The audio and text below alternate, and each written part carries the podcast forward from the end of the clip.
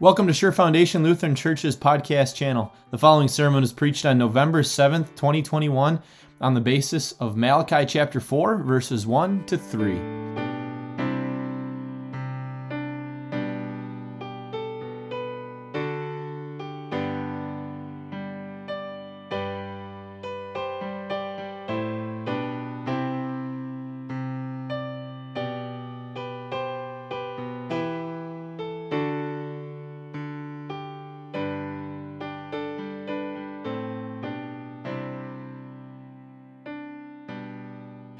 We're going to start this, uh, this morning's sermon with just a, a little tiny uh, Bible history lesson.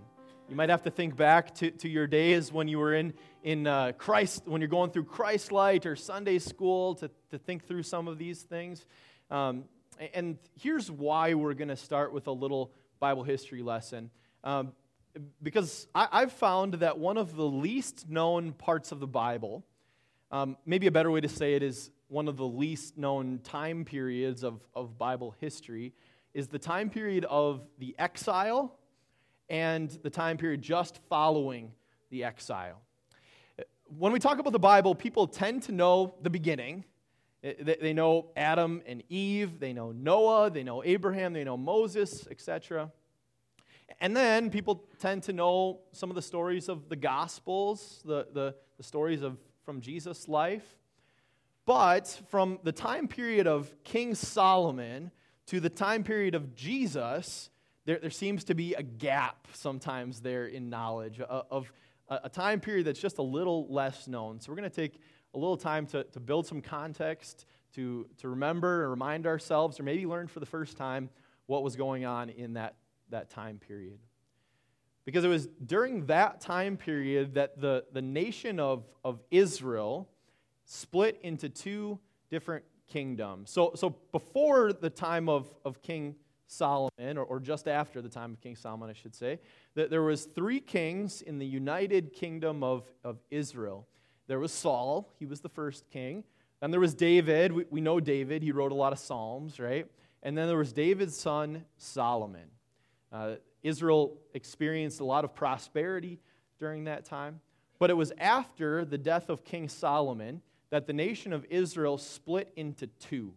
There was the northern kingdom, which was known as Israel, and then there was the southern kingdom, which was known as, as Judah.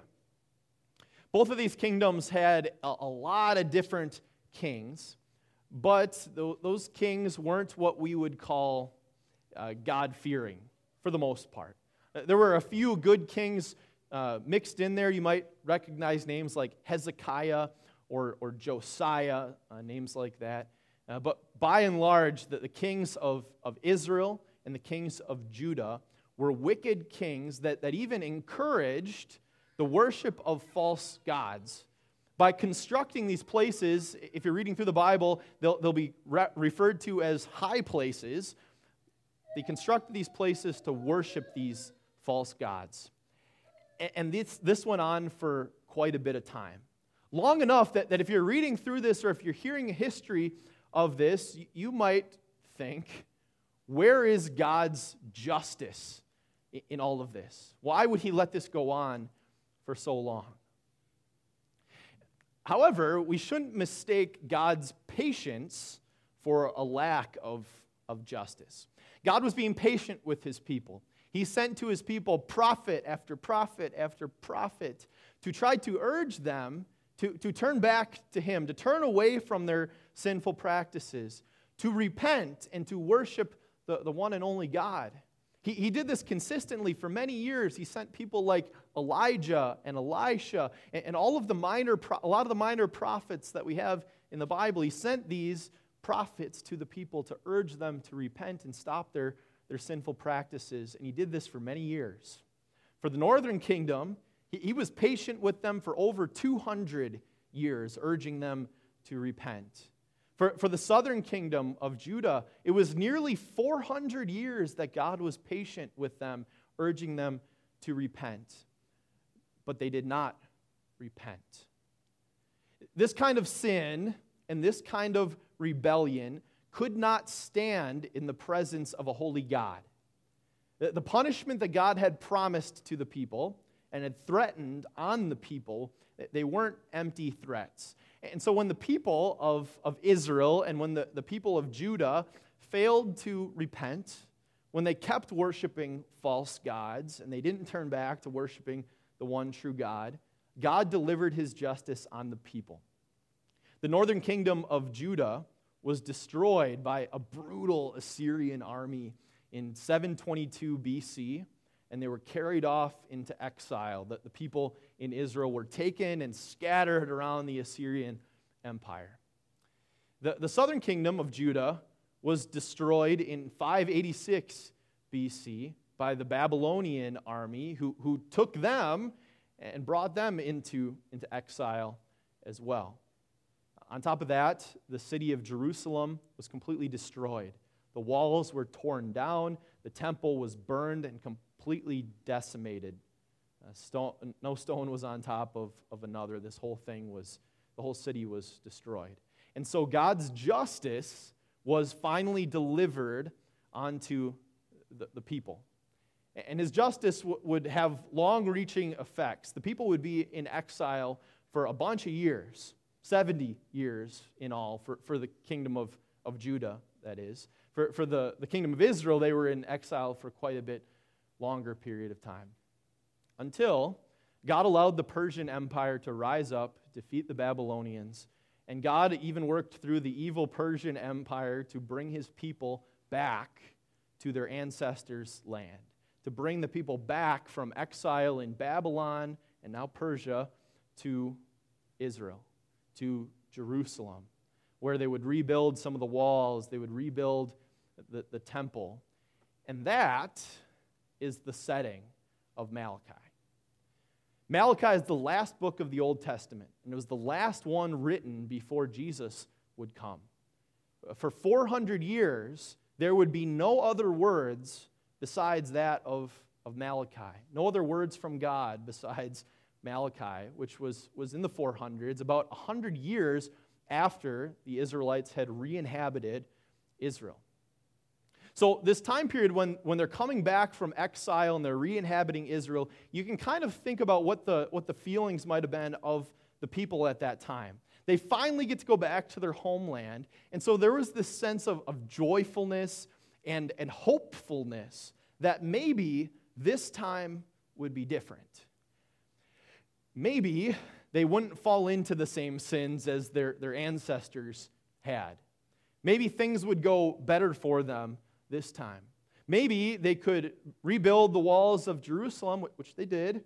Maybe they could rebuild the temple, which they did. Eh, but maybe Jerusalem even would, would re- be restored to the former grandeur that, that it, it once was. Really, for the people coming back from exile, this was a time of, of endless possibilities for them. Yet Malachi, written 100 years after the return of the Israelites, lays out that uh, perhaps this wasn't quite the fresh start that everybody thought it was going to be. Uh, things didn't really get uh, better for the, for the Israelites as they, they came back from exile. Because surprisingly, uh, this thing called sin, it still existed there. The people were still sinful, and rebellion still lived in their heart. And so Malachi lays out kind of the state of the people at that time. People were divorcing each other like it was nobody's business, they, they were divorcing for little to no reason. Uh, the priests were corrupt. People were bringing defective sacrifices to God. They were bringing animals that, that weren't the, the best uh, of, of what they had. They were bringing animals that were sickly, they were ill, they were, they were blind, they had some deformity. The people's sin continued, their rebellion against God continued, and unbelief still hung around. Um, in fact, unbelievers did pretty well for themselves at that time, much to the frustration of the believers. Uh, the believers of the day, the faithful of the day, they, they complain to God. Why does it seem like the unbelievers are prosperous and we are not? In Malachi 2.17, a few, ver- a few chapters before ours for today, um, the prophet says this, You have wearied the Lord with your words. How have we wearied him, you asked? By saying, All who do evil are good in the eyes of the Lord, and he is pleased with them? Or, where is the God of justice? There's the question. Where is the God of justice? Where is his justice in this? They're looking out at the world around and they say, Why are the wicked people prospering while we are, are not? Why are they seemingly blessed while we are not? You can imagine how some of those questions aren't just Old Testament questions. Uh, those questions are 21st century questions as well. Uh, faithful followers of, of Jesus who, who come to, to worship regularly, who, who attend Bible class and spend personal time in, the Word, who, who give of their money and of their time to the church, might see their unbelieving neighbor and see that they're pretty prosperous. In fact, they're more blessed than, than I am. They seem to get all the breaks and things always seem to go their way. How is that fair? How, how is that the, the just thing? Where they continue to live in unbelief, yet they receive blessing, and the believer lives in faith, but, but seems to at least receive less of a blessing, if not also pain and, and suffering. And that frustration can lead us to some pretty sinful places because it did for the people of Malachi's day. They were left with that frustration. That frustration gave root to this statement. They said, It is futile to serve the Lord. Basically, they were saying, What's the point? What's the point of serving God if I'm not going to get anything out of it? What have I gained from serving the Lord? And you can see how maybe it would be easy to slip into that kind of, of thinking. Why should I serve God if I don't get anything out of this relationship? Now, now maybe we'd never say it that openly or that crassly, but our hearts have certainly broached that question.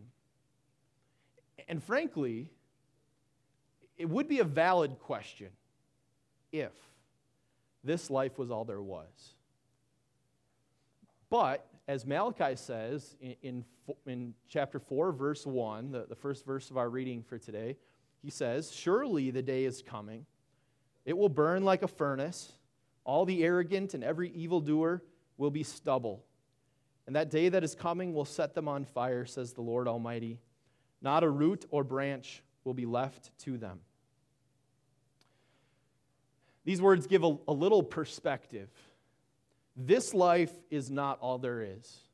This world will not last forever. Jesus will come back to judge the living and the dead, and then you and I will have an answer to our question where is the God of justice?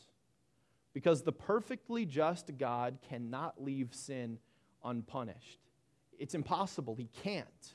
His justice cannot be perfect if it leaves sin unpunished. So, sin, in the eyes of God, must be punished. And so, a day is coming when, when wickedness and evil and arrogance will be punished, where, where those who are evil and arrogant will be reduced to stubble. That's like the useless part of grain that, that is like a kind of a fine dust, and when it's thrown into the fire, it disintegrates almost immediately.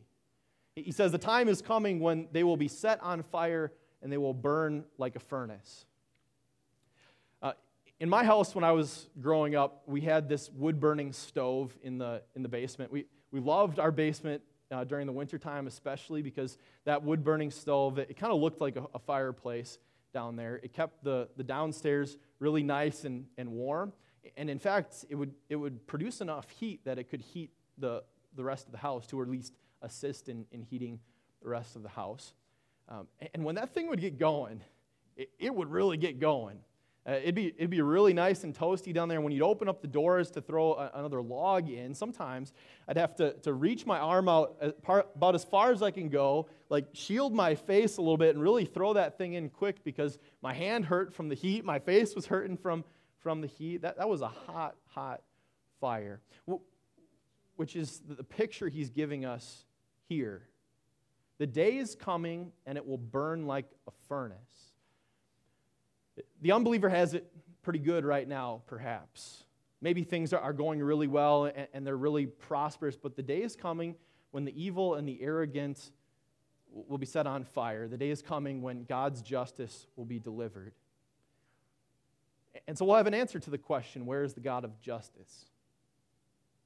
However, we might ask that question where is the God of justice when we see wickedness and evil around us, when people do wicked things to us or evil things to us, or, or we, we are dealing with somebody who, who has a certain amount of, of arrogance, we may ask the question where is the God of justice?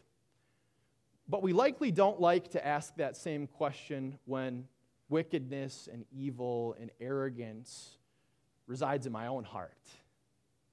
I, I don't want to hear about God's justice when I, I recognize that I have wickedness and, and evil and, and arrogance in, in my own heart. I don't want to think about uh, the possibility of an eternity in flames or being reduced to stubble. That thought is terrifying. But that's what our sins deserved. That's what you and I deserved. We deserve to be set on fire. We deserved an eternity in flames. We deserve to be reduced to stubble for what our sins have done. If God is perfectly just, he cannot leave sin unpunished, including yours and mine. And so we're thankful for verse 2. we're thankful for verse 2 of Malachi, where he says this But for you who revere my name, the Sun of Righteousness will rise with healing in its wings, and you will go out and leap like calves released from the stall. Those words tell us that the believer has a different view of Judgment Day than the unbeliever, because for the believer, there has already been a Judgment Day of sorts. There has been a Judgment Day of sorts because Jesus has come and suffered and died on the cross for our sins. It was on the cross that God's justice was unleashed in, in, its totality on Jesus for your sins, my sins, for your rebellion and my rebellion, for all of our wickedness, all of our evil, all of our arrogance. Jesus took God's justice for us. And when we say that, when we say that, that Jesus took God's justice for us, we're saying that he took the judgment that, that we deserved. Let me say that again. He already took the judgment we deserved. So, so Good Friday, in a way, was, was our judgment day, where, where our sins were condemned and, and put to death in Jesus, and where in its place we were given life. We were given Jesus, the Son of righteousness, and that's what he is. Jesus is the Son of righteousness, as Malachi lays out. It's kind of a beautiful picture. Sun, S U N. The sun brings healing in its wings, right? He's talking about uh, the healing rays of, of Jesus here. That Jesus is bringing spiritual healing to those who are spiritually broken by giving them salvation. That, that Jesus is bringing healing to the guilt ridden by giving them forgiveness. That Jesus is, is bringing spiritual healing to, to all people and giving righteousness to those who weren't previously righteous. And that's you and that's me. He gave us that righteousness by dying on the cross and by rising from the dead for us, so that when God looks at you, he doesn't see sin that deserves punishment. He sees Jesus, who already took that punishment for you and instead gave you righteousness. The healing and relief, the salvation, and the forgiveness give a Christian a different perspective on, on Judgment Day. When Jesus comes back a second time, the unbeliever will, will feel great terror over what their sins have earned them, while the believer will feel an incredible joy. When Jesus comes back one day, the, the, the, unbeliever will feel the full weight of God's justice, while the believer will, feel the full weight of God's love. Love that, that gives immense joy. Joy that Malachi can't even say it with, without giving a cool picture from it as well. Uh, some of you uh, maybe grew up on a farm or have some connection to a farm. Um, I, I, grew up on a little hobby farm. We had some cattle um, on our little hobby farm too. And I can t- attest to this picture. If you haven't seen this picture before, I, I, did look it up on YouTube again this week. You can find a picture of this uh, or a video of this on YouTube of a, of a calf being let free. If a calf is in a confined space for a while, say it's a stall or just like a small uh, pen type area, and then you let that calf out into the pasture, it's got a lot of room to run around, uh, what's it going to do? It's going to run, it's going to jump, it's going to buck, it's going to be just about as graceful as a cow could ever be running out in this field because it is so filled with joy to be free and let loose and able to move around. And that is the joy that Jesus brings to, to the believer um, in the day of judgment. That, that when they see Jesus in that day, they won't be scared, but they'll be joyful. And not just any kind of joy, but a running, jumping, and bucking kind of joyful when Jesus comes back. Not terrified over judgment or fire or, or being reduced to stubble, but joyful in Jesus. Joyful in Jesus who, who gave us the, the joy, enduring joy of knowing that that heaven is, is ours and we need not fear him. Although that, that joy will one day be complete in heaven, and it will, it will be complete in heaven, the promise of eternal life and the forgiveness that, that he has promised to give you brings you that joy right now.